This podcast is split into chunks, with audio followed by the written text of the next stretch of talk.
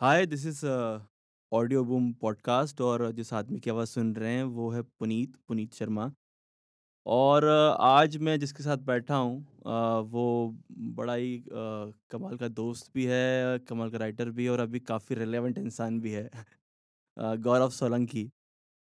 अगर आपने article 15 film देखी हो तो उसके पीछे जो आदमी है, वो गौरव है।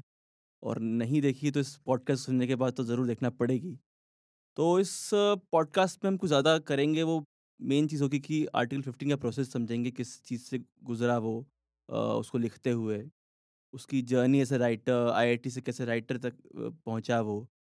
मेरे ख़्याल से क्योंकि जर्नी बहुत इम्पोर्टेंट है उन एस्पायरिंग राइटर्स के लिए जो बनना चाहते हैं, जो फ़िल्मों में आना चाहते हैं, लिटरेचर में जाना चाहते हैं या उसके बीच की कॉम्प्लेक्सिटी समझना चाहते हैं।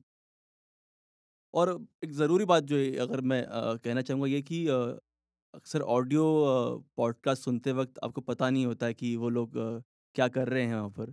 तो यहाँ पे मेरे ख़्याल से तो मुस्कुराते लोग बैठे हुए हैं, एक स्टूडियो के अंदर जो मेरे ख़्याल से क्रीम ब्राउन और ऑरेंज कलर के स्क्वायर से ढका हुआ है। ऊपर से लाइट आ रही है हमारे ऊपर हेलो हेलो। और एक मेज है बीच में और मुस्कुरा रहे हैं। तो अ, मुझे लगता है मज़ा आएगा बात करते हुए। तो लेट्स सी कहाँ तक पहुँचती है बात। हाँ, तो अभी कितने दिन हो गए फ़िल्म को? दिन तो बीस दिन करीब हुँ। मतलब काफ़ी कुछ अ, जो बहुत ज़रूरी हिस्सा है बॉक्स ऑफ़िस काफ़ी कुछ अ, वहाँ पर पहुँच चुकी है फ़िल्म। काफ़ी काफ़ी अच्छा मतलब हिट फ़िल्म हो चुकी है ऑलरेडी और अ, अभी भी चल रही है और प्यार और अक्लेम तो बहुत ज़्यादा मिला है कितना फ़र्क पड़ता है बॉक्स ऑफ़िस से?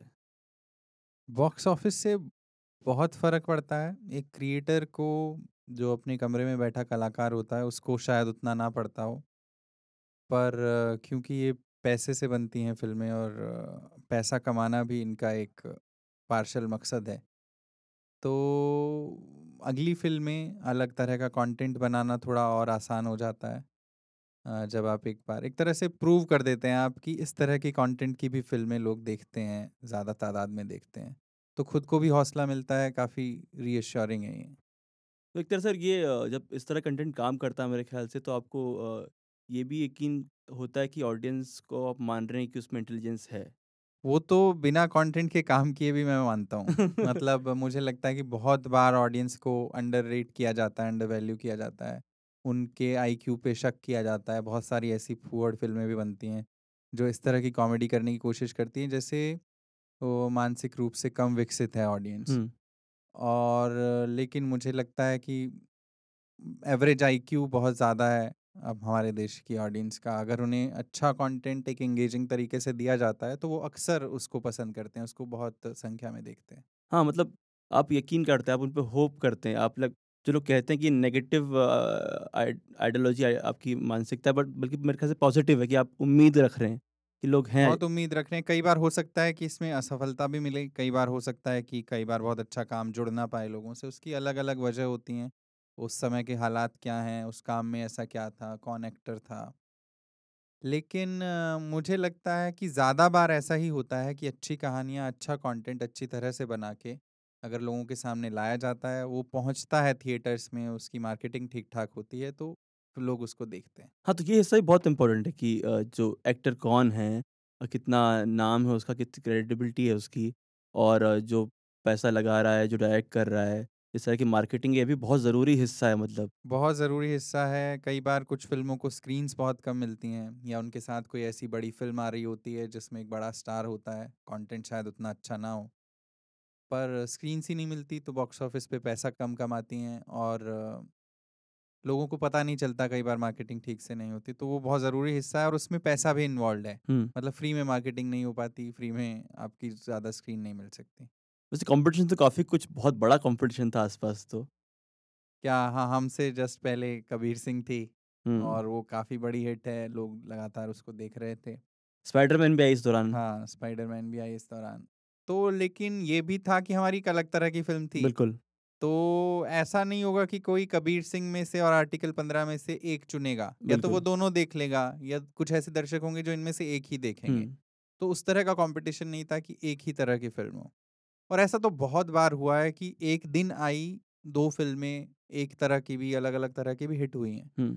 तो हर फ़िल्म का अपना एक ऑडियंस होता है, अगर उस तक ठीक से पहुँच जाए फ़िल्म तो ऑडियंस भी फ़िल्म तक पहुँच जाती है। तो इसमें एक बहुत बड़ा क्रेडिट अ, मेरे ख़्याल से आयुष्मान को भी जाता है जिस अ, अ, मुख्य धारा का वो एक्टर कहा जाए अगर मैं क्लीशे में कहूँ उसको। बिल्कुल जाता है और उन्होंने लगातार ऐसी फ़िल्में की हैं, यकीन किया है ऐसी स्क्रिप्ट्स पे, जो कुछ सोशली रिलेवेंट बातें कह रही हैं, जो थोड़ा-सा एक्सपेरिमेंट कर रही हैं, लेकिन एक इंटरेस्टिंग तरीके से अपनी कहानी कह रही हैं। तो आयुष्मान शुरू से ही बहुत एक्साइटेड थे इस आइडिया को हुँ। लेके, फिर स्क्रिप्ट को लेके और बहुत बड़ा रीज़न है फ़िल्म की सफलता का कि इसमें आयुष्मान खुराना थे। अनुभव जी के साथ कैसा एक्सपीरियंस रहा मतलब जो क्या तरीका है काम करने का? अच्छा एक्सपीरियंस रहा और वो क्योंकि प्रोड्यूसर भी थे, डायरेक्टर हाँ। भी थे, मेरे साथ उन्होंने फ़िल्म भी लिखी। तो कई चीज़ें क्या होती हैं कि अ, अगर आपको कभी-कभी हम डिसएग्री भी करते हुँ। हैं, कभी वो मुझे कन्विंस करते हैं, कभी मैं उन्हें वो तो कन्विंस ज़रूरी है करता मेरे हूँ, वो ख़्याल से। ज़रूरी है। तो आप एक ही इंसान को वो उनको भी मुझे कन्विंस करना था और मुझे भी उनको कन्विंस करना था। ऐसा नहीं था कि एक प्रोड्यूसर अलग है, एक। ये है, वो है। तो वो चीज़ें काफ़ी स्मूथ हो गई। अ, हम लोगों का जैसे जब मैं ऑन बोर्ड आया, तब ये दो लड़कियों की कहानी थी जो जिन्हें लटका दिया गया रेप करके और अच्छा। अयान एक एंटाइटल्ड पुलिस ऑफिसर आता है लालगाँव में जो भाग जाना चाहता है, लेकिन वो रुक जाता है और फिर वो जस्टिस दिलाने की कोशिश करता है। तो मैंने ये सुझाया कि एक तीसरी लड़की डालते हैं जिससे एक थ्रिलर का एलिमेंट आए इस कहानी में, ज़्यादा लोगों तक ये कहानी पहुँचे। बिल्कुल। जो मिसिंग है, जिसमें उम्मीद भी है और फिर ये फ़िल्टर लगातार रहा कि थ्रिलर भी रहना चाहिए हाँ, सिर्फ़ पॉलिटिकल कमेंट्री ना हो मतलब। हाँ, सोशल ड्रामा ना हो। हाँ। फिर एक छोटी जगह की कहानी थी, लेकिन ये लगा कि इसमें दलित जॉब सर्च हुआ है पिछले कुछ सालों में, उसकी कहानी भी आनी चाहिए। तो ये सब चीज़ें उन्होंने बहुत खुशी से, बहुत उत्साह से ली, जो-जो मैं लेके आ रहा था। तो वो बड़ा रीअश्योरिंग था और उससे रास्ता आसान होता गया और अ, मतलब बहुत ज़्यादा समय नहीं लिया हमने इस फ़िल्म को लिखने में लेकिन बहुत इंटेंसिटी से लिखा और हम दोनों की फ़िल्म के दौरान भी जो रिसर्च कर रहे थे और उससे हुँ, पहले ज़िंदगी की जो रिसर्च थी, वो काफ़ी काम आई। सबसे पहले हमने ये क्लियर किया कि क्या-क्या बातें कहनी है इस हुँ, फ़िल्म में, पॉलिटिकली क्या-क्या बातें कहनी है, किस-किस तरह के किरदार आने हैं। तो जाटव का एक किरदार आया हुँ, जो दलित है लेकिन जिसके अंदर जातिवाद बचा हुआ हुँ, है, जो शून्य है, ज़ीरो है, निष्क्रिय है अभी। और एक किरदार निषाद का आया जो एक जिसपे नेशनल सिक्योरिटी एक्ट लगा हुआ है। बिल्कुल। गौरा का किरदार आया जिसकी बहन मिसिंग है, जो आठवीं तक पढ़ी है, गाँव में रहती है लेकिन बहुत स्ट्रॉन्ग लड़की है। कहानी मल्टी डायमेंशनल होती गई मल्टी डायमेंशनल होती गई, लेयर्स आती गई, इंटरपर्सनल रिलेशनशिप्स बहुत इंपॉर्टेंट होती गई धीरे-धीरे। और विमेन कैरेक्टर्स बहुत इम्पोर्टेंट थे मेरे लिए। हुँ, और छोटे रोल थे पर बहुत कॉन्शियस था कि किस तरह से उनका रिप्रेजेंटेशन हो, वो क्या हाँ, कह रही हैं। अदिति का कैरेक्टर छोटा है पर बहुत इम्पोर्टेंट है। गौरा, मालती राम जो डॉक्टर हैं, इन सब के कैरेक्टर छोटे-छोटे हैं पर ये कुछ बात कहते हैं। ये कैरेक्टर कहाँ से आते हैं? कैरेक्टर शायद कभी देखे होते हैं, कभी कुछ कई रियल लाइफ में आप जिन लोगों को देखते हैं उन सब का कुछ मिक्स होता है कुछ लोगों का। अ, कभी-कभी कोई कैरेक्टर किसी आइडिया को कहने के लिए आता है। आप कोई बात कहना चाहते हैं जिसके लिए आप एक इंसानी शरीर, आत्मा चुनते हैं। हुँ, अ, तो वहाँ से ये सब कैरेक्टर आए, सबके अपने फ्लॉज़ हैं, सबकी अपनी कमज़ोरियाँ हैं, सब अ, सब जूझ रहे हैं बहुत सारी चीज़ों से समाज में और अपने मन में। और किस तरह जब उनके बीच की चीज़ें टकराती हैं तो क्या होता है? वो बड़ा इम्पोर्टेंट था। मतलब ये ये कॉन्शियस डिसीज़न था कि इस फ़िल्म को सोशल पॉलिटिकल फ़िल्म तो रहना है, लेकिन वो लेयर पर्सनल रिलेशनशिप्स की लेयर के अंदर होनी चाहिए, ना कि वो उभर के आ जाए। भाषण ना हो मतलब। भाषण ना हो, इलेक्टोरल पॉलिटिक्स की कहानी बहुत ज़्यादा ना हो, हाँ, पार्टियों की कहानी ना हो। जैसे अक्सर मतलब हमने काफ़ी देखा है मतलब उसका अपना रिलेवेंस है, प्रकाश झा का सिनेमा जो है पूरा, हाँ जी, हाँ जी। उसका अपना रिलेवेंस है बट वो कहानी हम अक्सर देखते हैं कि हम जाते हैं हिंदी हार्टलैंड में उस तरह देखते हैं उसको कि क्या हो रहा है वहाँ पर।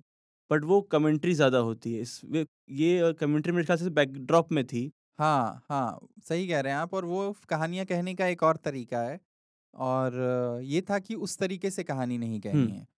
तो ऐसी कहानी कहनी है जो हाउसवाइफ्स को भी समझ में आए, हुँ, वो जुड़े बच्चों को, टीनेजर्स को भी जुड़े। साथ ही सबसे ज़्यादा इम्पोर्टेंट तरीका था कि हमें हम अक्सर नेताओं की, आदर्शों की, आइडियोलॉजीज़ की कहानियाँ कहते हैं और इंसान उसमें पीछे चला जाता है। तो इंसान की कहानी कहनी थी, उसके अंदर ये सब है, आदर्श भी हैं, कंफ्यूजन भी हैं, नफ़रतें भी हैं और पार्टियाँ भी हैं।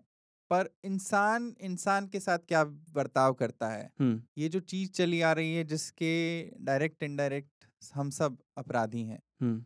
तो उसके बारे में बात करना बहुत ज़रूरी था। अगर हमने इसे बहुत उस तरीके से बनाया होता, तो शायद ये फ़िल्म उस तरी इतना लोगों से जुड़ नहीं पाती इमोशनली।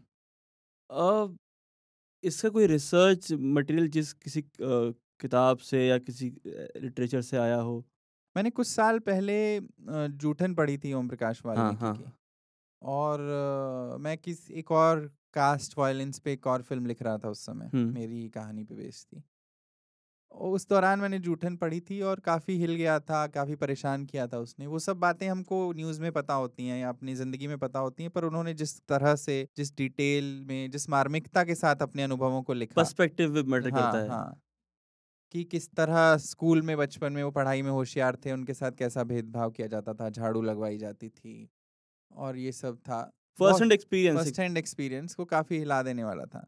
तो जूठन एक स्ट्रॉन्ग इम्प्रेशन था। फिर अनुभव ने जूठन के बारे में सुना था पर तब तक उन्होंने पढ़ी नहीं थी। फिर उन्होंने भी जूठन पढ़ी, फिर आयुष्मान ने भी पढ़ी। अच्छा। तो एक ये कॉमन थ्रेड जूठन था हाँ। हम सबके बीच। तो एक साथ देखने का चश्मा था। तो मर्म वहाँ से आ जाता है बहुत सारा जब आप पढ़ते हो फ़र्स्ट शायद तो। सुअर जो आस-पास हैं, जिस जगह वो रह रहे हुँ, वो जूठन का एक इम्प्रेशन है। और जो बार-बार जाटव कहता रहता है कि बहुत झाड़ू लगाई है हमने स्कूल में, वो एक जूठन का इम्प्रेशन है। और पाश का काफ़ी सबकॉन्शियस असर रहा मतलब, हाँ, वो मुझे भी खुद बहुत बाद में समझ में आया कि ये चीज़ें कहीं ना कहीं भगत सिंह से जुड़ी हैं कुछ हाँ। चीज़ें, कुछ चीज़ें पाश से जुड़ी हैं। कोल्ड एंगर जो है वो। कोल्ड एंगर जो है, हाँ, जो और जो बहुत आर्टिकुलेट एंगर भी है, हाँ, जिसको कहने का तरीका पता है और जो पढ़ा-लिखा एंगर है, जिसने दुनिया की अच्छी किताबें पढ़ी हैं। और उसमें कंटेम्प्रेरी जो भी चाहे आप दलित यूथ लीडर्स कह लीजिए, हुँ, चाहे नॉन दलित यूथ लीडर्स कह लीजिए कुछ समय में, मतलब ऐसी आवाज़ें उभर के आई हैं हमारे देश में। उन सब की आवाज़ों को कहने का एक ज़रिया था निषाद। हुँ, तो निषाद की जो विचारधारा है वो उन सब का मिक्स भी है। कई मायनों में उन जैसा है, कई मायनों में उनसे अलग भी है। तो निषाद के ऊपर भगत सिंह का, पाश का और कंटेम्प्रेरी जो दलित एंगर है, उस सब का बहुत असर रहा। इन वही यहाँ से बात आ जाती है कि जो अ, आप जब फ़िल्म के लिए लिखते हैं और आप जब अ, साहित्य के लिए लिखते हैं, तो जो दोनों के अ, कहन में जो अंतर आता है, वो कितना अंतर कॉन्शियस रहता है कि मैं फ़िल्म के लिए लिख रहा हूँ अभी? अ, शुरू-शुरू में जब मैंने लिखना शुरू किया पहली बार स्क्रीन प्लेज़, आज से करीब 7-8 साल पहले पहली बार कोशिश की होगी स्क्रीन प्ले लिखने की, क्योंकि लिखना तो था ही पर उससे पहले सिर्फ़ कहानियाँ लिखता था। तो खुद की ही एक कहानी को मैंने अडैप्ट किया था स्क्रीन प्ले में, रमेश पेंटर और एक किलो प्यार। अच्छा, तो उसका एक 80-90 पेज का स्क्रीन प्ले मैंने लिखा था। उसको लिखते हुए कई सारे चैलेंजेस सामने आए कि कहानी में कई बहुत खूबसूरत चीज़ें होती हैं जिन्हें आप स्क्रीन प्ले में इस्तेमाल नहीं कर पाते। ख़ासकर भाषा, हाँ, ख़याल, हाँ, कहने का तरीका, आपको इमेजेस यूज़ करनी होती हैं, डायलॉग और अनकहा बहुत सारा सीन्स में आपको यूज़ करना होता है। फिर साल दर साल और प्रैक्टिस चलती रही और स्क्रिप्ट्स लिखता रहा। तो अब जाके अब उतना कॉन्शियस नहीं रहता, बल्कि अब तो ये हो गया कि साहित्यिक कहानियाँ पिछले कुछ समय से कम लिख रहा हूँ, स्क्रीन प्ले ज़्यादा लिख रहा हूँ। तो स्क्रीन प्ले ज़्यादा स्वाभा स्वाभाविक ढंग से आते हैं। तो सीन्स आते हैं ज़्यादा स्वाभाविक ढंग से दिमाग में। हालाँकि मेरी जो साहित्यिक कहानियों की लिखाई है, वो भी काफ़ी विज़ुअल है मेरे हाँ, ख़्याल से। वही मैं वहीं पे आ रहा हाँ, था कि अ, जो 11वीं की लड़के है हाँ, उसकी जितनी भी कहानियाँ मैंने पढ़ी हैं वो अ, पढ़ के आपको ल एक अंदाज़ा होता है कि काफ़ी विज़ुअल दिखता है आपको, विज़ुअली इमोशंस दिखते हैं आपको। तो वो जब अ, कितना अंतर है उसकी कहानियों के बीच में और जो ये जो आर्टिकल 15 तक पहुँचे हो तुम, उसके बीच की जो जर्नी है उसमें कितना अंतर आया कहन में, सोचने में, समझने में, चीज़ों को अ, देखने में? अ, शायद उम्र के साथ, अनुभव के साथ और पढ़ने-लिखने के साथ आदमी का कुछ तो मैच्योरिटी बढ़ती हाँ, जाती है। हाँ। उम्मीद है कि बढ़ती गई हो। लेकिन अ, एक अंतर आया है और ज़्यादा कम शब्दों में अपनी बात कहने की कोशिश रहती है। रिस्ट्रेन्ड होने की कोशिश रहती है। हुँ, कभी भी कुछ ज़्यादा ना कहूँ, थोड़ा कम कह दूँ तो ठीक है। कम कहूँ, लोग ज़्यादा समझें उसकी कोशिश रहती है। तो डायलॉग राइटिंग में भी वो रहता है। अ, दूसरा डीप जाने की कोशिश बढ़ी है और ज़्यादा। पहले भी रहती थी, पर प्रैक्टिस के साथ और कोशिश रहती है कि जो अनकहा हो। वो उस सारे अनकहे का एक कहा हुआ असर हो। पर कहानी का संवाद और फ़िल्म का संवाद जो है पूरा डायलॉग्स दोनों के हैं, हुँ। उसमें कितना ध्यान रखना पड़ता है कि वो बहुत ऐसा सुनाई ना दे कि आदमी बहुत साहित्यिक बात बात कर रहा है? हालाँकि कहानी में भी मैं कोशिश करता हूँ कि आम बोलचाल की भाषा हो, हाँ, वही शब्द हो पर फिर भी कहानी में थोड़ी लिबर्टी चल हाँ, जाती है। लेखक की जो भाषा है, हाँ, थोड़ी ज़्यादा पढ़ी-लिखी भाषा। अ अ, डायलॉग्स में तो जो कैरेक्टर की भाषा होगी, जो उसकी अ, उसका परिवेश होगा, वैसी ही भाषा होगी। उस चक्कर में कई बार आप कुछ बातें नहीं भी कह पाते हैं, हाँ, जो आप उस किरदार से कहलवाना चाहते हैं। या फिर आप उसका कोई कई बार कोई देसी तरीका ढूंढते हैं उस बात को कहने का, कोई ऐसा मेटाफर ढूंढते हैं जो उसकी ज़िंदगी में हो। कई बार आप किरदार ऐसे बुनते हैं जो वो भाषा बोल सकें जिसमें जैसे खासकर निषाद का किरदार इसलिए ऐसा भी बुना गया क्योंकि निषाद के थ्रू हमको बहुत सारी बातें भी कहनी थी। कहनी थी। तो अगर निषाद इतना पढ़ा-लिखा ना होता और आर्टिकुलेट ना होता तो वो बातें मिस हो जाती जो हमको कहनी थी। तो ये जो किरदार है निषाद का हाँ जी। वो लिखते वक़्त कितना कॉन्शियस रहना पड़ा किस बात से? कि ज जिस पॉलिटिक्स से वो आता है। और अ, जिस आइडेंटिटी से वो आता है, जब उसके नज़रिए से लिखना होता है, तो कितना कॉन्शियस रहना पड़ता है कि किस कितना ईमानदार हैं उस पर्सपेक्टिव से हम? कॉन्शियस तो रहना पड़ता है और ख़ासकर क्योंकि हम अ, एक जा जातिवाद की कहानी लिख रहे थे, तो दलित उसको कैसे देखेंगे? अ, बाकी कास्ट वाले लोग कैसे देखेंगे? हर कास्ट में ऐसे लोग हैं जो जातिवादी हैं और हर कास्ट में ऐसे लोग हैं जो जातिवादी नहीं हैं। बिल्कुल। अ, तो हमें उन लोगों तक भी पहुँचना था जो जातिवादी हैं, हुँ, उनको भी थोड़ा झिझोड़ना था, हुँ, हिलाना था अगर संभावना बची है हुँ, उसकी, जो मुझे लगता है कि बची है। और हमको जो शायद उतने जातिवादी नहीं हैं, हुँ, लेकिन हमें एक ऑब्जेक्टिव व्यू दिखाना था। हुँ, तो वो एक थी कोशिश हमेशा जैसे एक मोमेंट है अ, जब अ, दलदल में अ, त दलदल में ढूँढने के लिए अयान ने कहा कि लोगों को आना है। बिल्कुल। तो लोअर कास्ट वाले लोग, सो कॉल्ड लोअर हाँ, कास्ट वाले लोग हड़ताल पे गए हुए हैं और बाकी जातियों वाले लोगों ने आने से मना कर दिया कि हम हाँ, दलदल में नहीं घुसेंगे। तो वो एक मोमेंट है वहाँ पे 4 लोग पहुँचते हैं हुँ, और जो कि एससी एसटी नहीं है, हुँ, पर फिर भी वो आए हैं। हाँ, नहीं तो एक बड़ा अजीब-सा जनरलाइज़ेशन होता कि सब अपर कास्ट ऐसा ही होता है। वो चार लोग इसीलिए वहाँ आए हैं कि वो 4 लोग दुनिया में हर जगह हैं। कभी-कभी वो ज़्यादा भी हैं। तो वो पूछता है उनसे कि आप एससी एसटी तो उनमें से कहता है मैं यादव हूँ सर। तो वो बहुत इम्पोर्टेंट डायलॉग था, वो बहुत इम्पोर्टेंट था उनका आना। तो मुझे लगता है कि कीचड़ तो बहुत है पर हाँ। लोग भी काफ़ी हैं। इस पर वापस से आते हैं। इससे पहले मैं समझ जाता हूँ कि फ़िल्म में पहली दस्तक थी अगर देखा जाऊँ। वो लिटरेचर में कैसे कूदना हुआ? इस गड्ढे में कैसे फंसे लिटरेचर के गड्ढे में हाँ। गड्ढा तो पता नहीं क्यों कह रहे हो तुम? गड्ढा इसलिए कह रहा हूँ कि माना जाता है ना कि वहाँ यहाँ कौन जाएगा? क्यों जाएगा? कोई अ, आपका पैसे का आपको मिलता नहीं, वहाँ पर उतना पैसा नहीं मिलता, आप रोज़ी-रोटी नहीं चला सकते। गड्ढे से मतलब मेरा ये है कि यार तुमको पता है इकोनॉमिकली क्या हालत है वहाँ पर। हाँ, राइटर्स मतलब को मतलब रोज़ी-रोटी क्या चाय का भी जो नहीं हाँ, मिलता। हाँ। तो कैसे इसलिए गड्ढा कह रहा हूँ कि वो वहाँ पे जाना ठीक है कि आप शौक के लिए चले जाते हैं बट प्रोफ़ेशन बनाना उसको अ, मुझे लगता है प्रोफ़ेशन तो नहीं बना जा सकता किताबें लिखने हुँ, को या फिर साहित्य लिखाई को शायद अ, कोई भी नहीं बनाता है, तो मैंने भी नहीं बनाया था। अ, लेकिन किताबें लिखना या कहानियाँ लिखना बहुत ज़रूरी था मेरे लिए, अंदर हुँ, से कुछ था, बहुत सारी कहानियाँ कहनी थी। अ, दूसरी बात ये भी थी कि शायद अ, मैं कहता हूँ कि फ़िल्में लिखनी थी, फ़िल्म बनाने का, लिखने का पैसा तो था नहीं, तो जब कुछ और नहीं तो कहानियाँ लिख दो, वो है। पहले से मतलब फ़िल्म लिखना ये दिमाग ये में था था। हाँ, सबसे पहले क्लैरिटी ये थी कि फ़िल्में बनानी है, अच्छा, फिर क्लैरिटी आई कि फ़िल्में लिखनी है। फिर लगा कि जब तक फ़िल्में नहीं लिखती तो कहानियाँ लिखते हैं। हालाँकि अब मुझे लगता है कि मैं चाहे तब भी फ़िल्में लिख रहा होता तो कहानियाँ ज़रूर लिख रहा होता। हुँ, क्योंकि कहानियों में एक अलग तरह का संतुष्टि है, एक अलग तरह से आप अपनी बातें कह सकते हैं। हुँ, तो ये था पर वो हमेशा एक अ, करियर नहीं था कभी भी हुँ, क्योंकि मुझे पता था कि हुँ, कभी आप किसी साहित्यिक पत्रिका में कहानी छपती है, साढ़े 700 रुपए मिलते हैं। हुँ। और चाहे कितने बड़े राइटर हों, आपको फ़र्क नहीं आता कोई उसमें। फ़र्क नहीं आता।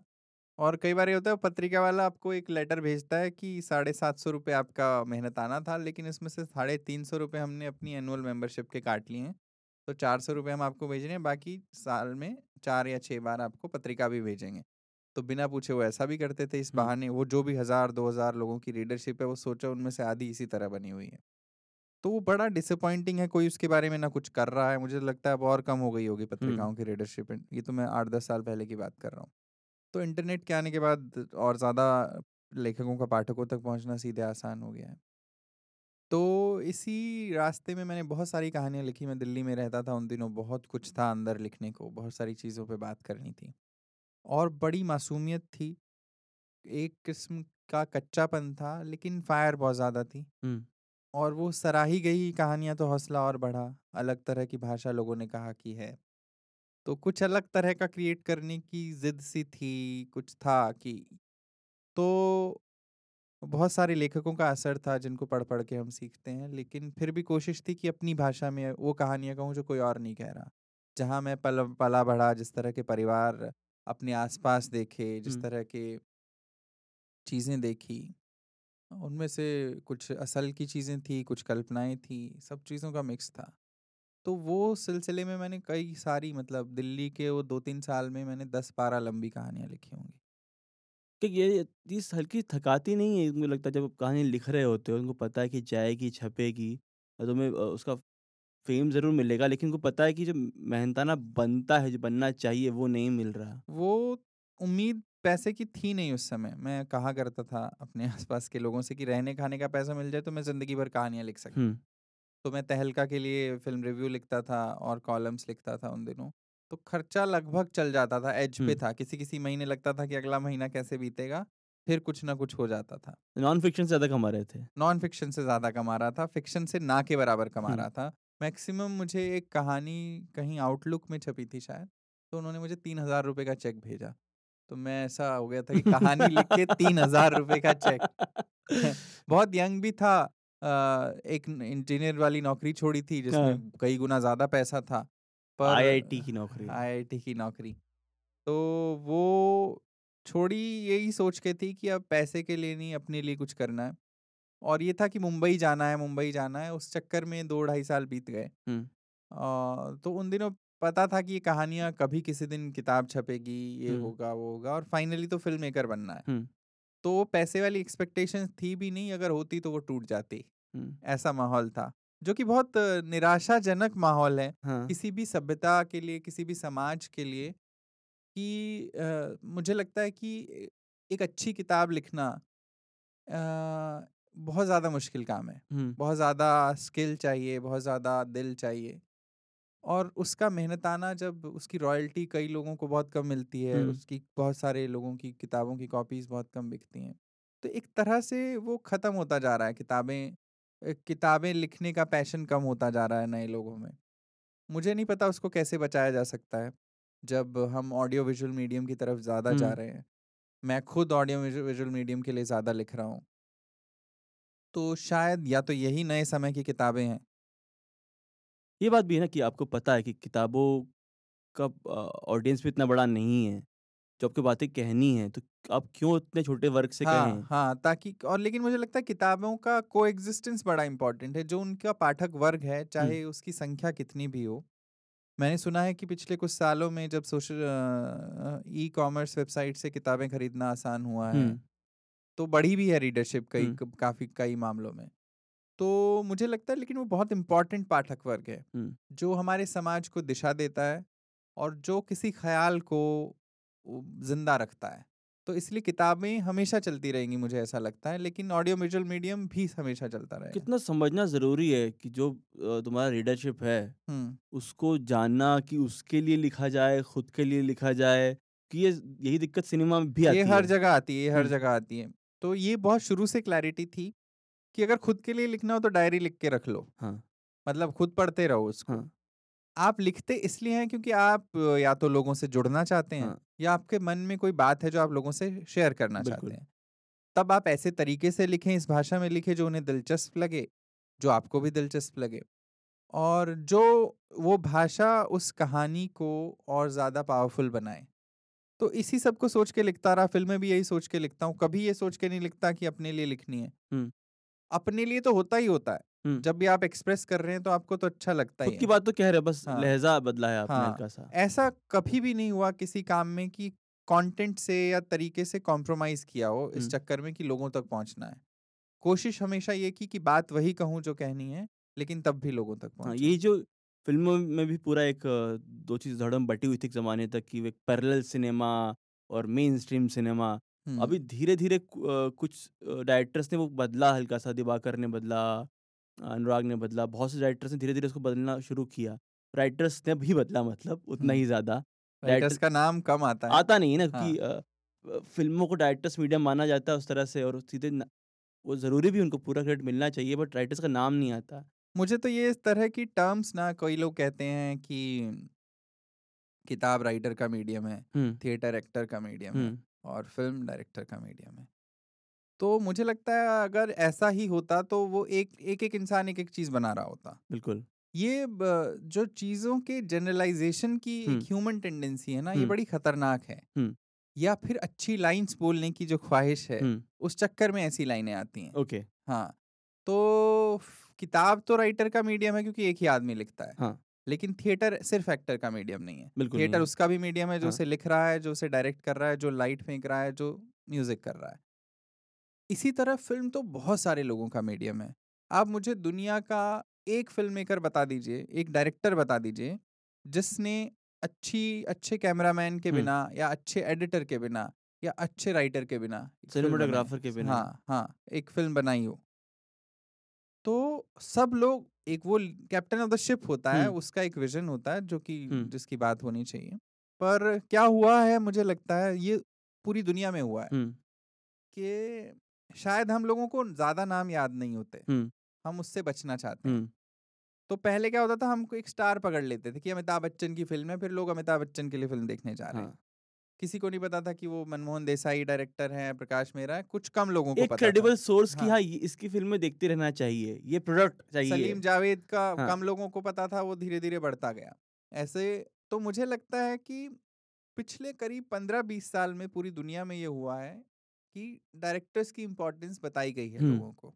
तरह तरह से तो एक बड़े तबके तक ये पहुँच गया कि एक डायरेक्टर होता है जो फ़िल्म बनाता है जो। बहुत अच्छी बात है पर बहुत सारे और लोग होते हैं कैमरामैन होता है एक एडिटर होता है एक राइटर होता है एक म्यूज़िक डायरेक्टर होता है वो सब मिलके फ़िल्म। को बनाते हैं तो सब नाम तो बार बार लिए नहीं जा सकते इसलिए एक डायरेक्टर प्रतिनिधि हो जाता है उस फ़िल्म को अ, बारे में बात करने का जैसे मुझे लगता है जब मैं जब भी अ, जब से सिनेमा को समझा पूरी प्रोसेस को समझा मुझे लगता था कि यार बाकी काम बहुत सारे मुश्किल है मेरा काम खुद राइटर भी बहुत मुश्किल है बट मुझे लगता था कि एडिटर का काम जो मुझे है लगता है एडिटर का काम इतना अंडर वैल्यूड है पूरी बहुत दुनिया ज़्यादा। में इवन फ़िल्म इंडस्ट्री में हाँ आप दस में से एक बार मुश्किल से होगा कि कोई डायरेक्टर से जब आप इंटरव्यू सुनेंगे तो अपनी फ़िल्म के एडिटर का नाम लेगा वो तो हज़ारों बार डायरेक्टर्स की बात होती है उसमें से सौ बार राइटर की बात होगी। उसमें से पचास बार सिनेमाटोग्राफर की बात होगी उसमें से दस बार एडिटर की बात होगी दस बार ही बहुत बोल दिया तुमने हाँ।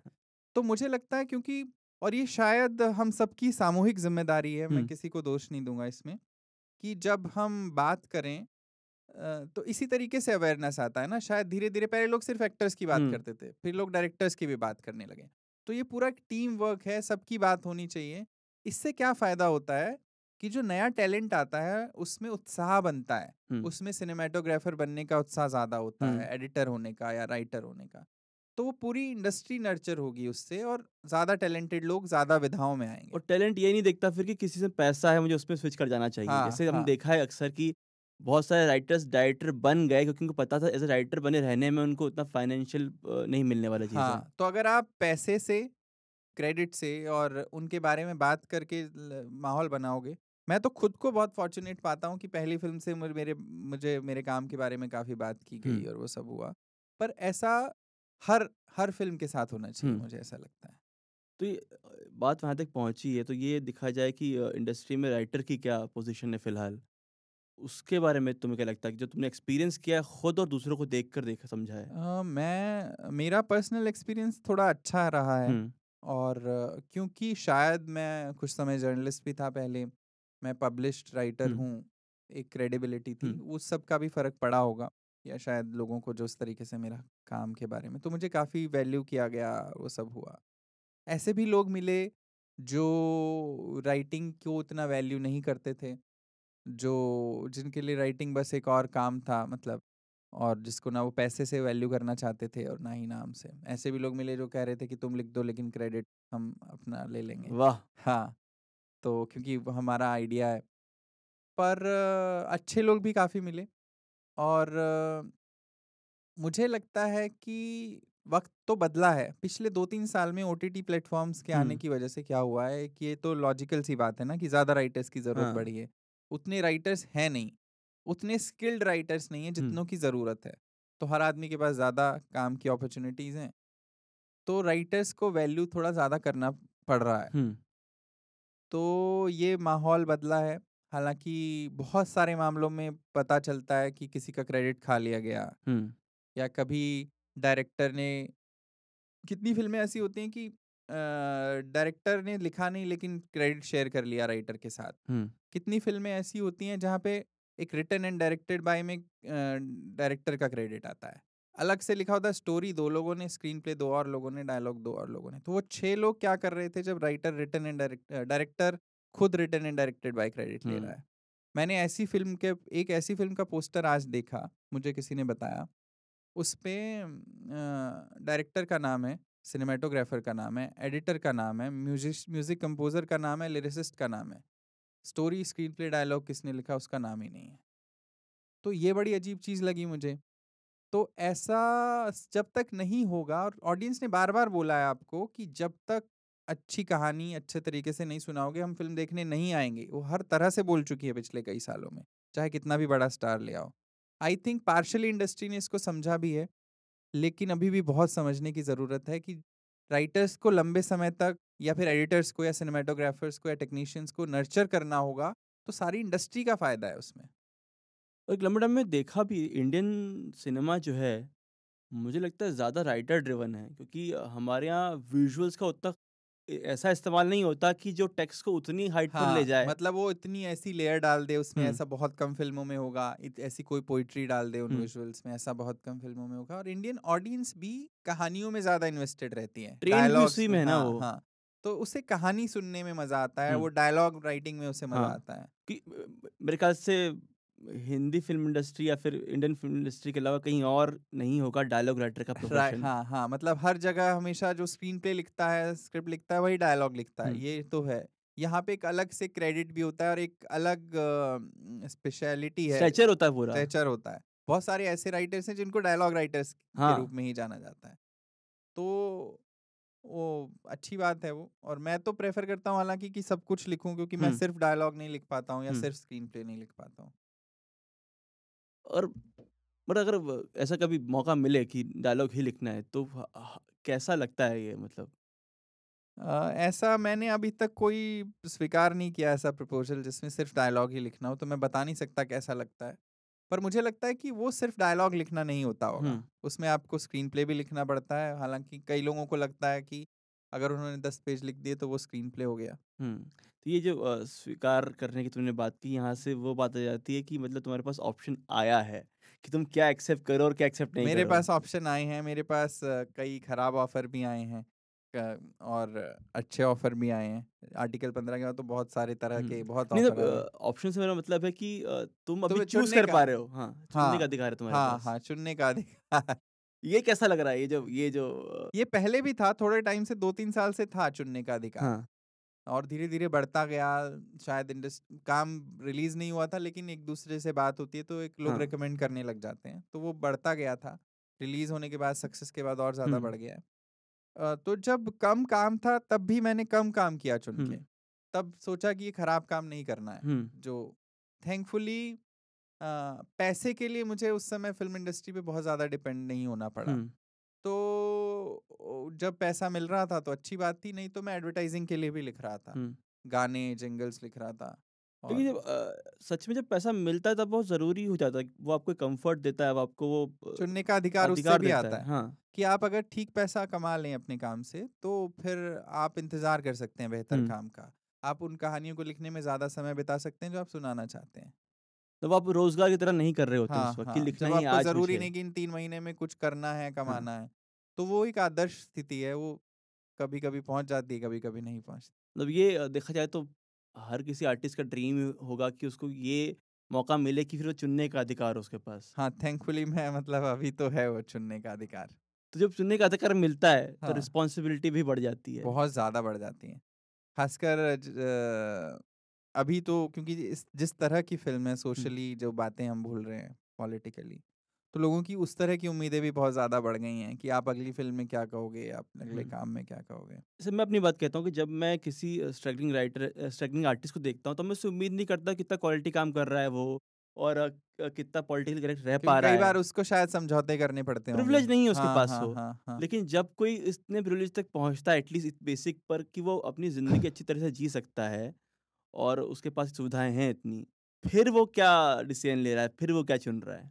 हाँ और उससे एक प्रेशर भी आता है जिससे मैं बचना चाहता हूँ क्योंकि हाँ, प्रे, हर किसी भी किस्म का प्रेशर आपको एक दिशा में धकेलना हाँ। चाहता है मैं इंस्टिंक्टिवली जो आवाज़ें आती हैं उनकी कहानियाँ कहना चाहता हूँ तो उस प्रेशर को सुन भी रहा हूँ और उससे बचने की भी कोशिश कर रहा हूँ हाँ, तो मेरा मतलब ये नहीं है कि आप ज अ, जब सिर्फ़ सोशली रिलेवेंट उस तरह की कहानियाँ कहो जो सारी की सारी सोशल कमेंट्री है या फिर उसके आस-पास घूमती चीज़ें हैं। आप कॉमेडी भी लिख सकते हैं लेकिन उसमें आपका अवेयर होना आप आप अच्छा कंटेंट कहें या हाँ, जवाब दे रहे हैं आप अपने काम आपको ये नहीं कि मुझे हिट होना है और कुछ लिखना है उसके लिए मैं कुछ भी समझौता कर लूँ। हाँ तो चाहता हूँ कि ऐसा काम करूँ जो हिट हो लेकिन सिर्फ़ हिट होने के लिए कोई काम ना करूँ। ऐसा काम करूँ जिसे लोग प्यार करें जिसे जो लेकिन वो ज़रूरी कहानियाँ हों हुँ, क्या बात कह रहा हूँ मैं अपनी कहानियों में वो बहुत बड़ा ज़रूरी है। तो सारी जो चु, चुनने का अधिकार का इस्तेमाल इसीलिए हो रहा है कि इस कहानी में क्या बात कह सकता हूँ? इस कहानी में क्या बात कह सकता हूँ? कौन लोग हैं जिनके साथ ये काम करना है? क्या वो ये बातें कहना चाहते हैं?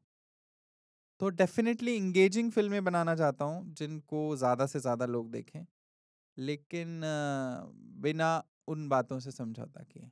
तो अभी तुम आ गए हो एक मान लो एक एक जगह पे अभी खड़े हो जहाँ पर तुम्हारा चुनने का अधिकार है, इतना प्रिविलेज है कि तुम वक़्त ले सकते हो चीज़ों में। तो कैसी कहानियाँ तुम कहना चाहते हो, किन जॉनरास को तुम एक्सप्लोर करना चाहते हो? बहुत सारे जॉनरास मुझे पसंद हैं। ड्रामा मुझे पसंद है ही, थ्रिलर पसंद है। थ्रिलर थोड़ा ज़्यादा स्वाभाविक ढंग से आ जाता है मेरी मुझे जब लिखता हूँ। कभी-कभी तो कम करना पड़ता है थ्रिलर थोड़ा ज़्यादा आ जाता है। अ, रोम-कॉम मुझे बहुत पसंद है। जो जो मैं बनाना चाहता हूँ जिसमें कुछ जिसमें कुछ लिखना चाहता हूँ। वाह!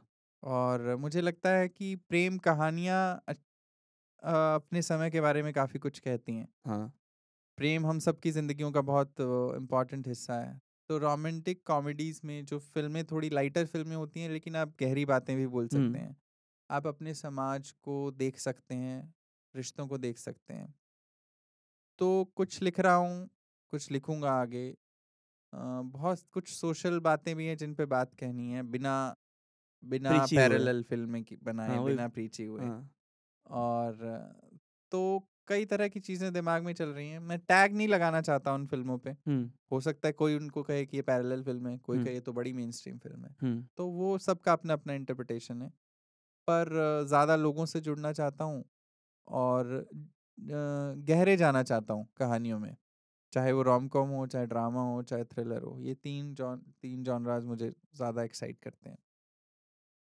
तो फिर अगर अभी मैं अ राइटर तो काफ़ी चीज़ें हो गई हैं। इससे। ऊपर कुछ आगे कुछ इससे आगे के आगे क्या इरादा है? हाँ, मतलब क्या अ, ये अपने आप में ब थोड़ा-सा अजीब-सा सवाल है लेकिन एक रिलेवेंट सवाल है कि अक्सर मैंने जो पहले भी कहा था कि राइटर राइटर इसलिए बन जाते हैं क्योंकि उनको वो ज़्यादा अधिकार मिलते हैं, ज़्यादा फाइनेंशियल इंडिपेंडेंस मिलती है और उस रीज़न को मैं गायब कर दूँ। ऐसे डायरेक्टर कुछ करने का मन है। हाँ, बिल्कुल मतलब वो तो वो नहीं है मतलब आप सफल राइटर होके भी ठीक-ठाक पैसा कमा सकते हैं। और जैसा मैंने मैंने बोला तुम्हें कि जब पहली बार ख़्याल क्लैरिटी आई करियर क्या बनाना है, बचपन का था एक कुछ कि एक्टर बनना है, फिर वो चला गया। कॉलेज में था आईआईटी रुड़की में मैं, तो वो सेकंड थर्ड ईयर में क्लैरिटी आई कुछ अचानक कि फ़िल्म मेकर बनना है। हुँ, और राइटिंग भी चल रही थी, चल रही थी। तो फ़िल्म राइटर बनने से फ़िल पहले फ़िल्म मेकर बनना था क्योंकि मुझे पता है कि इस ऑडियो विजुअल मीडियम को बहुत तरह से हम सबको पता है कि इस्तेमाल किया जा सकता है। और जब आप डायरेक्टर होते हैं तो कहानियों पे कंट्रोल ज़्यादा होता है। उनकी जो भाषा है, विजुअल भाषा वो आप तय करते हैं। और तो पैसा कम भी होता, ज़्यादा भी होता उससे फ़र्क नहीं पड़ता। अभी भी सिर्फ़ पैसे से कुछ चीज़ में डिसाइड नहीं करता। पैसा एक इम्पोर्टेंट पार्ट होता है, पर सिर्फ़ पैसे से कुछ नहीं डिसाइड करता। तो देखना चाहता हूँ मतलब क्योंकि विज़ुअली आती हैं मेरे मन में कहानियाँ काफ़ी और तो मैं जब उनको विज़ुअली बनाऊँगा तो मैं खुद भी देखना चाहता हूँ कि मैं उनसे क्या इंसाफ़ कर इंसाफ़ कर पाऊँगा। जैसी मेरे अंदर वो कहानियाँ हैं, क्या वो वैसी आ पाएँगी? और मैं कहूँ कि तुम जो जो ज़िंदगी जीते हैं और जो लिख रहे होते हैं, उसके पीछे कॉन्फ्लिक्ट क्या होता है? थोड़ा और विस्तार से पूछो। कि अ, मैं एक जिस बैकग्राउंड से आता हूँ, मैं अ, खा एक तरह की ज़िंदगी को जी रहा हूँ। पर ज़रूरी नहीं कि मैं उसी ज़िंदगी से जुड़ी कहानियाँ कहना चाहता हूँ। मैं और भी दूसरी कहानियाँ कहना चाहता हूँ जो मेरी ज़िंदगी में सीधी नहीं जुड़ी हुई हैं। एक पैरेलल यूनिवर्स से आती है एक तरह से। जैसे आर्टिकल 15 का बहुत सारा हिस्सा हमारे समाज में एक पैरेलल यूनिवर्स से आता है जहाँ से हम सोच नहीं पाते कि ऐसी जगह एग्ज़िस्ट करती हैं। तो जब ऐसी कहानियाँ कह रहे होते हो, तो जब खुद की ज़िंदगी के आस-पास की कहानियाँ कहते हैं अपने मिलियू की, तो आपके पास काफ़ी कुछ रेफ़रेंस होता है फ़र्स्ट हैंड। जैसे कहा जैसे जूठन में ओम प्रकाश वाल्मीकि का फ़र्स्ट हैंड एक्सपीरियंस था। तो इन दोनों कहानियों के अंतर क्या होता है? इनकी प्रोसेस कितनी अलग होती है? बहुत अलग होती है जैसे उम, और दोनों कहानियों को कहने की अलग-अलग तरह की संतुष्टि भी होती हुँ, है। ख़ासकर शुरुआती वक़्त में हर अ, लेखक अपने आस-पास की कहानियाँ ज़्यादा कहता हुँ, है। तो जब मैंने कहानियाँ लिखनी शुरू की थी तब मैं अपनी आस-पास की या जो मैंने देखा था, वहाँ से शुरू की थी हुँ, कहानियाँ। और अभी भी वो आस-पास रहता है हमेशा। तो प्रोसेस होती है शायद हर आर्टिस्ट की, हर लेखक की कैसे वो अ, बनाता है अपने अपने काम को। तो जब वो कहानियाँ लिख रहे होते हैं जो जिनसे आप सीधे तौर पे नहीं जुड़े, जो आपने भोगा नहीं है, जो आपने सिर्फ़ देखा है, सुना है, तो चैलेंज ज़्यादा होता है। उसको उसी उतना ही ज़िंदा, उतना ही साफ़ दिखा पाना। उस अनुभव को, उस इमोशन को उतना ही जी पाना। तो मैं करता क्या हूँ अक्सर उसे अपनी ज़िंदगी से जोड़ने की कोशिश करता हुँ। क्या मैंने कभी माइनॉरिटी जैसा महसूस किया है? क्या कभी किसी ने मुझे बुली किया है? क्या कभी किसी ने मुझे मारा है? क्या कभी किसी ने मुझे अपने से नीचा समझा है या इस तरह का बर्ताव किया है? शायद हम सबसे के साथ कुछ ना कुछ ऐसा हुआ होगा। फिर कई बार आप उसको दो गुना बढ़ाते हैं, कई बार आप उसको तीन गुना बढ़ाते हैं, उन लोगों के हिसाब से जिन्होंने उससे कई गुना ज़्यादा सहा है। तो वो एक स्किल होता है, धीरे-धीरे आप डेवलप करते हैं, वो यात्रा होती है। और जब आप उससे गुज़रते हैं, लिखते-लिखते जब आप रो पड़ते हैं, ऐसा ऐसा हुआ है? ऐसा मेरे साथ बहुत बार हुआ है। कि मैं फूट-फूट कर रो दिया हूँ लिखते हुए। अच्छा। और मतलब लिखना छूट गया फिर कुछ देर के लिए मैं बैठ के रोया हूँ। या फिर अ, या ठीक उल्टा कि रोया हूँ और फिर लिखा है। ऐसा भी हुआ है कि रोया हूँ और फिर लिखा है। ऐसा भी हुआ है कि कुछ म्यूज़िक सुनते-सुनते कुछ किसी चीज़ ने इतना इंस्पायर किया कि कोई सीन लिखने लगा। कोई स्टिल स्टिल फोटोग्राफ्स मुझे बहुत इंस्पायर करते हैं। They have been very important part of my writing process. अच्छा। सो बड़े कभी नेट पे देखता रहता हूँ, कुछ दिख जाता है किसी बड़े फोटोग्राफर की फ़ोटोज़ और ये सब। तो मुझे उनमें कहानियाँ दिखती हैं। कोई बच्चा खड़ा है, रेलिंग से झाँक रहा है, एक लड़की साइकिल चलाती हुई जा रही है, एक बाप-बेटा खेतों के बीच में साइकिल पे जा रहे हैं और सेकेंड वर्ल्ड वॉर के दौरान की कुछ फ़ोटोज़ मैंने एक बार देखी थी, they have been they have stayed with me. तो ऐसा म्यूज़िक का जैसे मैंने बोला, फ़ोटोग्राफ्स का, विज़ुअल कंटेंट का और इन सब का असर आता है और जीने की कोशिश करता हूँ जो कभी-कभी बहुत थका देती है। जैसे आर्टिकल 15 लिखते हुए मैंने लगभग सब किरदारों को बहुत जिया है। छोटे-बड़े सब हुँ। किरदारों को जिया है। अ, मतलब निषाद का जो लास्ट का रोने वाला सीन है जब हुँ। वो अपनी प्रेमिका के पास मैं रोता है। मैंने अ, अब तक मैंने वो सीन हुँ, पता नहीं था मुझको हुँ, मैं पता थोड़ा-सा फ़िल्म के प्रोसेस में हुँ, में शामिल था मैं। बट वो सीन पता नहीं था मुझको। जब मैंने फ़िल्म में देखा वो सीन में अ, सुनते से मुझे पता था कि वो अ, तुमने लिखा है। हाँ, उसमें काफ़ी झलक थी तुम्हारी बट वो भी था उसमें कि उसके पहले जो उसके आस-पास जो पूरा अ, किस्सा आता है रोहित वेमुला का और हुँ। पाश कविता का हिस्सा आता है। वो ये भी स अ, दिखाता है कि आप एज़ अ राइटर बहुत कुछ चीज़ों से जोड़ना चाहते हैं लोगों से। हाँ, इस बहाने शायद लोग रोहित वेमुला तक पहुँचे अगर हुँ, पता चले कि वो उस वो जो शुरू की चार लाइनें बोलता है मैं राइटर बनना हुँ, चाहता था और साइंटिस्ट भी। तो रोहित वेमुला ने अपनी आत्महत्या के समय जो लेटर लिखा था और किस तरह से एक इंस्टीट्यूशन में उनके साथ डिस्क्रिमिनेट किया गया जाति के कारण। तो मैं चाहता था वो कहानी और ज़्यादा लोगों तक क्या पता पहुँच जाए। कम से कम वो लेटर बहुत ही हिला देने वाला था। इसी तरह पाश की लाइनें हैं कि अगर देश की सुरक्षा ऐसी है जिसके लिए ऐसे लोगों को सज़ा दी जा रही है तो हमें देश की ऐसी सुरक्षा से खतरा है। खतरा है। और तो वो सब चीज़ें थी और फाइनली वो जो सीन है जिसमें वो बात हम कहना चाहते थे कि एक जो लड़ रहा आदमी होता है ना जब वो उम्मीद हारने लगता है और उसके पीछे बहुत सारे लोग होते हैं तो किसी को बता भी नहीं सकता कि मैं उम्मीद हारने लगा हूँ क्योंकि एक पूरी पूरा समाज उम्मीद हार जाएगा उसके कहने से ये तुमने थोड़ी देर पहले एक बात कही थी कि तुम्हारे तुम्हें जो ये तस्वीरों से संगीत से, म्यूज़िक से और ऐसी बहुत सी चीज़ों से उनको इंस्पिरेशन मिलती कुछ लिखने के लिए। तो एक तरह से हमारे आस-पास बहुत सारी गेटवेज़ हैं जिस घुस जाते हैं उससे अंदर एक नई कहानी जी के वापस आते हैं। तो वो जीवन जीना जो है, वो किसी के थ्रू उस दुनिया में झाँकना और वापस लौटना और अपनी ज़िंदगी जीना और वापस लौट के फिर उसको लिखना अ, वो कितना अंतर है उसमें? वो कभी-कभी सौभाग्य लगता है कि आप बहुत सारी ज़िंदगियाँ एक ज़िंदगी में जी लेते हैं। आप कहीं अ, ऑटो रिक्शा से जा रहे हैं और कुछ देखा आपने और आपने कुछ इमेजिन कर लिया, फिर आपने कुछ लिख भी दिया, उससे किरदार बन गया। कभी किसी के साथ आपने कुछ वक़्त बिताया और आपने उसके किरदार को एक्सटेंड कर दिया। बहुत सारी ज़िंदगी आप जीते रहते हैं। मैं मैं अक्सर कहता हूँ कि अ, ज़िंदगी में अक्सर क्लोज़र नहीं मिलते, रिश्तों के अ, बहुत सारी बातचीतें आपकी बीच में छूट जाती हैं अक्सर। कहीं एंडिंग नहीं होती ठीक से डिफाइन, ना बिगिनिंग डिफाइंड होती है, ना एंडिंग डिफाइंड होती है। इन सब कामों में ये मौका है कि वो क्लोज़र आप ढूँढ लें। हुँ, तो शायद ज़िंदगी में जो आपको क्लोज़र नहीं मिले, वो आप अपने कामों में ढूँढने लगते हैं। तो ज़िंदगी सहना थोड़ा आसान हो जाता है। जो बुरी बात है, जो जो आप जो तुम कह रहे हो कि लौटना उसी ज़िंदगी में हुँ, दोबारा, वो कभी-कभी डिसओरिएंटिंग हो जाता है, हुँ, स्किज़ोफ्रेनिक हो जाता है। हुँ। क्योंकि तुम तुम एक तो 2-3 तरह की क्या 5-10 तरह की ज़िंदगियाँ जी रहे हो एक साथ। उन किरदारों की ज़िंदगियाँ भी जी रहे हो और खुद की जो ज़िंदगी है वो भी जी रहे हो।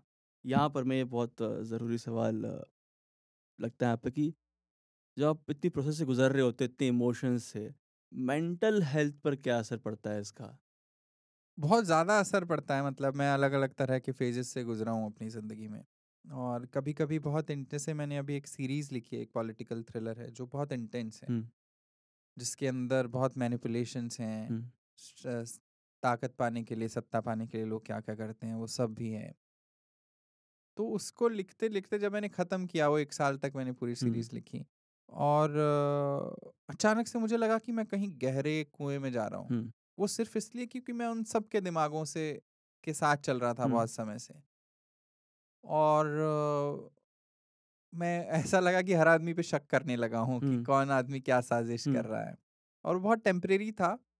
लेकिन ऐसा अक्सर होता है कि आप वो दुनिया जीने लगते हैं, वो भोगने लगते हैं अगर आप उसमें गहराई से उतर के मेरी प्रोसेस वही है कि मैं बहुत गहरे उतरने की कोशिश करता हूँ। फिर तुरंत अभी कुछ कोशिश की है कि तुरंत कुछ अलग लिखने लगूँ। हुँ, उसका जैसे लोहे को लोहा काटता है हुँ, वैसे ही लिखने के असर को लिखना ही काटेगा। तो मैंने उससे निकलते ही एक प्रेम कहानी लिखनी शुरू की ताकि जीवन पे भरोसा लौट सके। नहीं, मेरे साथ भी ऐसा होता है कि मैं कोशिश करता हूँ कि दो जॉनरा एक साथ लिखता रहूँ ताकि कोई एक मुझे इतना अफ़ेक्ट ना करे। हाँ, हाँ। बट जैसे मैं जैसे अक्सर ये एक्टर्स के बारे में कहा जाता है कि मेथड एक्टिंग जो है कि वो उस किरदार में उतर जाते हैं, उसको इतना जी लेते हैं कि वो बहुत इफ़ेक्ट कर जाता है। जैसे नवाज़ के बारे में कहा गया था इस जो गैंग्स ऑफ़ वासेपुर से किंग्स ऑफ़ वासेपुर के रमन राघव के बारे में कि उसने इतना इफ़ेक्ट किया उसको पर राइटर्स के बारे में इस तरह बात नहीं की जाती कि जिस तरह कहानियाँ लिख रहा है तो कितने किरदार जी रहा है वो तो सब किरदार एक साथ जी रहा है तो मुझे तो बहुत महसूस होता है कि कहानी में घुसने से ज़्यादा मुश्किल होता है उससे निकलना हाँ। तो राइटर मैथड राइटर क्यों नहीं है मेथड राइटिंग शायद कोई टर्म नहीं है क्या हाँ। पता हम लोग बना दें उसको काफ़ी हमने एज अ जब हम दर्शक भी देखते हैं तो बात बहुत करते हैं कि इसने ये जो एक्टर बहुत घुस जाता है कैरेक्टर के अंदर। शायद जो पर्दे के पीछे है वो दर्शक इमेजिन ही नहीं कर पाते उनको फैक्चुअली पता है कि ये जो लाइनें बोल रहा है किसी और ने लिखी हैं। ये जो सीन के बीच में ये ऐसे खड़ा है ये कैसे खड़ा ये इससे झगड़ा करके निकल गया किसी और ने लिखा है फैक्चुअली ज़्यादातर लोगों को पर उसकी प्रोसेस में इंटरेस्ट नहीं है उनको। उनको इंटरेस्ट कम है या फिर वो भूल जाते हैं देखते हुए क्योंकि सामने वो एक्टर है और वो सब है। तो हर चीज़ के अपने फ़ायदे नुकसान हैं। राइटर्स बहुत ज़्यादा अटेंशन से बच के शायद अपना काम भी कर पाते हैं फिर ठीक है हाँ ये भी फ़ायदा है हाँ। जैसे अगेन मैं वो सवाल वापस आता हूँ जब काफ़ी वो इंटरेस्टिंग लग रहा है बार बार कि जो आपके आसपास जितनी भी आर्ट है वो आपको इंस्पायर करती है। उससे आप एक आर्ट बनाते हो किसी और को इंस्पायर करती है। तो क्या एक चेन रिएक्शन भी एक तरह से और इस तरह का भी है कि आपके आसपास बहुत सारे पैरेलल यूनिवर्सेस हैं। आप उसमें जाते हो फिर अपना खुद का यूनिवर्स बनाते हो उसमें कोई यार और आता है। तो ये जो लिंकिंग है ये साइकिल चलता रहता है शायद। हमें जैसे 1960 की कोई फ़िल्म या कुछ गाना प्रभावित करेगा और फिर हम उससे इंस्पायर होके अपने समय के बारे में कुछ लिखेंगे। फिर हमसे इंस्पायर होके शायद दस साल बाद कोई अपने समय के बारे में कुछ लिखे। तो मुझे लगता है कि हम सब एक दूसरे को नर्चर कर रहे हैं और अगर ब- बड़े सामूहिक तौर पे देखा जाए तो पूरी ह्यूमैनिटी कुछ कहने की कोशिश कर बिल्कुल। रही है इस तरह से। तो यही यही यही लगता है कि जब हम कहते हैं कि ज़िम्मेदारी आ जाती है कि हम लोगों के लिए लिख रहे हैं शायद उतनी ज़िम्मेदारी हमारे लिए ही है वो जो हम क्रिएट कर रहे हैं। हाँ क्योंकि वो हर लिखा गया चीज़ हर बनाई गई धुन हर बनाई गई पेंटिंग वो सब कुछ उसमें ऐड कर रही है या फिर उसके असर को कम कर रही है। तो आ, हम शायद जो भी ज़्यादा कॉन्शियस लोग होंगे वो एक सही दिशा में ले जाना चाहते होंगे उन आर्ट फॉर्म्स को क्योंकि वो दिशा भविष्य भी तय करती है। तो वो एक तरह से सेल्फिश होना भी है एक तरह से और वो अच्छा सेल्फिश होना है कि आप ऐसी दुनिया चाहते हैं जो आप जिसके लिख रहे हैं आप। हाँ हाँ मतलब आपके दिमाग में एक आदर्श दुनिया हमेशा होती है जिसमें आप चाहते हैं कि जिन प्रॉब्लम्स की मैं बात कर रहा हूँ वो प्रॉब्लम्स ना रहे। मैं जैसे कहता रहता हूँ कि मैं चाहता हूँ कि इरेलीवेंट हो जाए या प्रासंगिक हो जाए आर्टिकल पंद्रह जितनी जल्दी मतलब दस साल बाद लोग भूलें कि ये कब होता था। बीस दस साल बाद तो नहीं होगा मुझे भी पता है पर बीस तीस कभी तो कितने साल बाद लोग बोलें कि ये पीरियड फ़िल्म है। मैं चाहता हूँ कि आर्टिकल पंद्रह पीरियड फ़िल्म बन जाए। ये तो काश उम्मीद चाहिए कहने के लिए। अ, तो क्या है आदर्श दुनिया तुम्हारे दिमाग में? जहाँ इंसान इंसान को बराबरी से देखे सबसे बेसिक चीज़ वो है। और अभी तो मुझे सबसे बड़ा चैलेंज लगता है इस प्लेनेट को बचाना बहुत इम्पोर्टेंट है। अब ये सिर्फ़ साइंस फिक्शंस की बात नहीं रह गई है। सच्चाई हो गई है। हाँ कि दुनिया को बचाना जो अमेरिकन फ़िल्मों का एक काफ़ी समय से पेट सब्जेक्ट रहा है। अब तो बहुत सच्चाई हो गई है ग्लोबल वार्मिंग के इफ़ेक्ट हम सब देख रहे हैं। तो हम सबको सब कुछ छोड़ के पहली कोशिश इस पे ही करनी चाहिए वही मेरे लिए आदर्श दुनिया है। तो ये जिससे तुम बात कर रहे हो अभी और ये बातें हम स्टूडियो में कर रहे हैं बट जब ये हम्म। बातें आम ज़िंदगी में आप लोगों के आसपास करते हैं तो कितना एलिनेशन महसूस होता है? मुझे लगता है जब असर होने लगता है ना जब अचानक से टेम्परेचर बहुत ज़्यादा बढ़ने लगता है दिल्ली में आप अक्टूबर में जाएँगे तो आँखें जलती हैं। तो जो पोल्यूशन है जो जो पर ये बहुत एकदम अलार्मिंग लेवल पे जाकर हो रहा है सब कुछ। ये अलार्मिंग लेवल पे जाके हो रहा है। मुझे लगता है कि इंसान ने हमेशा से इंसान के अंदर एक सेल्फ प्रिजर्वेशन का इंस्टिंक्ट है। तो जब अलार्मिंग लेवल पे पहुँचता है तो कुछ करता है पैनिक में इंसान। को दिक्कत यही कि वो अलार्मिंग लेवल पे पहुँचने पे ही करता है। तो मुझे उम्मीद है कि हम सब मिलके कुछ करेंगे कि। किया जा सके इसको बचाया जा सके। तुमसे जब भी ऐसी बात करता हूँ मुझे अक्सर ख्याल आता है कि तुम्हारी बात करने में तुम्हारी कविता लिखने में बहुत ज़्यादा अंतर नहीं है मतलब। हाँ कविता लिखते ज़्यादा बेहतर और बहुत खूबसूरत होता है। तो मेरे ख्याल से इस बात को अगर अ, तुम्हारी कविता से ख़त्म करें तो ठीक रहेगा? अच्छा रहेगा। तो अ, मैं जो भी तुम जिस जिस भी कविता तुमको ख़त्म करना है तुम कर सकते हो। हुँ। तो मैं एक कविता सुनाता हूँ जो क्योंकि अच्छा मैं अ, गौरव को सबसे पहले एज़ अ पोएट ही जानता था। तो उससे अ, मेरे ख़्याल से उससे ज़्यादा रिलेवेंट कुछ नहीं होगा अगर उस कविता से ख़त्म करें तो। तो मैं एक कविता है वे बाहर कितने भी बजे जा सकती हैं वो पढ़ता हूँ। बहुत खूबसूरत है। वे बाहर कितने भी बजे जा सकती हैं किसी भी काम से। जैसे प्याज़ खरीदने हों दाल छौंकने से तुरंत पहले या फ़ोटोकॉपी करवानी हो डिग्रियाँ। हो सकता है कि वे घर से भागने के लिए निकली हों या फिर घर लौट रही हों, जैसे वे लौटती आई हैं सदियों से। उस प्रेमी के साथ हफ़्ता या महीना बिताकर जिसने कहा था कि साथ मरेंगे पर एक सुबह होटल का बिल दिए बिना भाग निकला और फिर लौटा ही नहीं। वे जिस्म भी बेचती हो सकती हैं और इंश्योरेंस भी। मैंने तो उन्हें मोक्ष बेचते भी देखा है, पर उस पर फिर कभी। उनके हाथ में रैकेट हो तो ये समझना कि वे टेनिस खेलने जा रही हैं। कोई रॉकेट साइंस नहीं लगता है समझने में। पर अगर हाथ में हॉकी हो तो वे खेलने के लिए भी जा रही हो सकती हैं और मारने के लिए भी। मारना सही नहीं कानूनन हालाँकि, लेकिन सही तो ये भी नहीं कि तुम बार-बार सिखाने के बावजूद ये बेसिक सी बात नहीं सीख पाए आज तक कि वे बाहर कितने भी बजे जा सकती हैं, किसी भी काम से। मेरे ख़्याल से इसके आगे कुछ कहना अच्छा नहीं होगा। तो यहीं पर बाय बोल सकते हैं। बाय बोल सकते हैं, फिर कभी किसी मोड़ पर मुलाकात होगी। होनी है। होनी है। शुक्रिया। Thank you.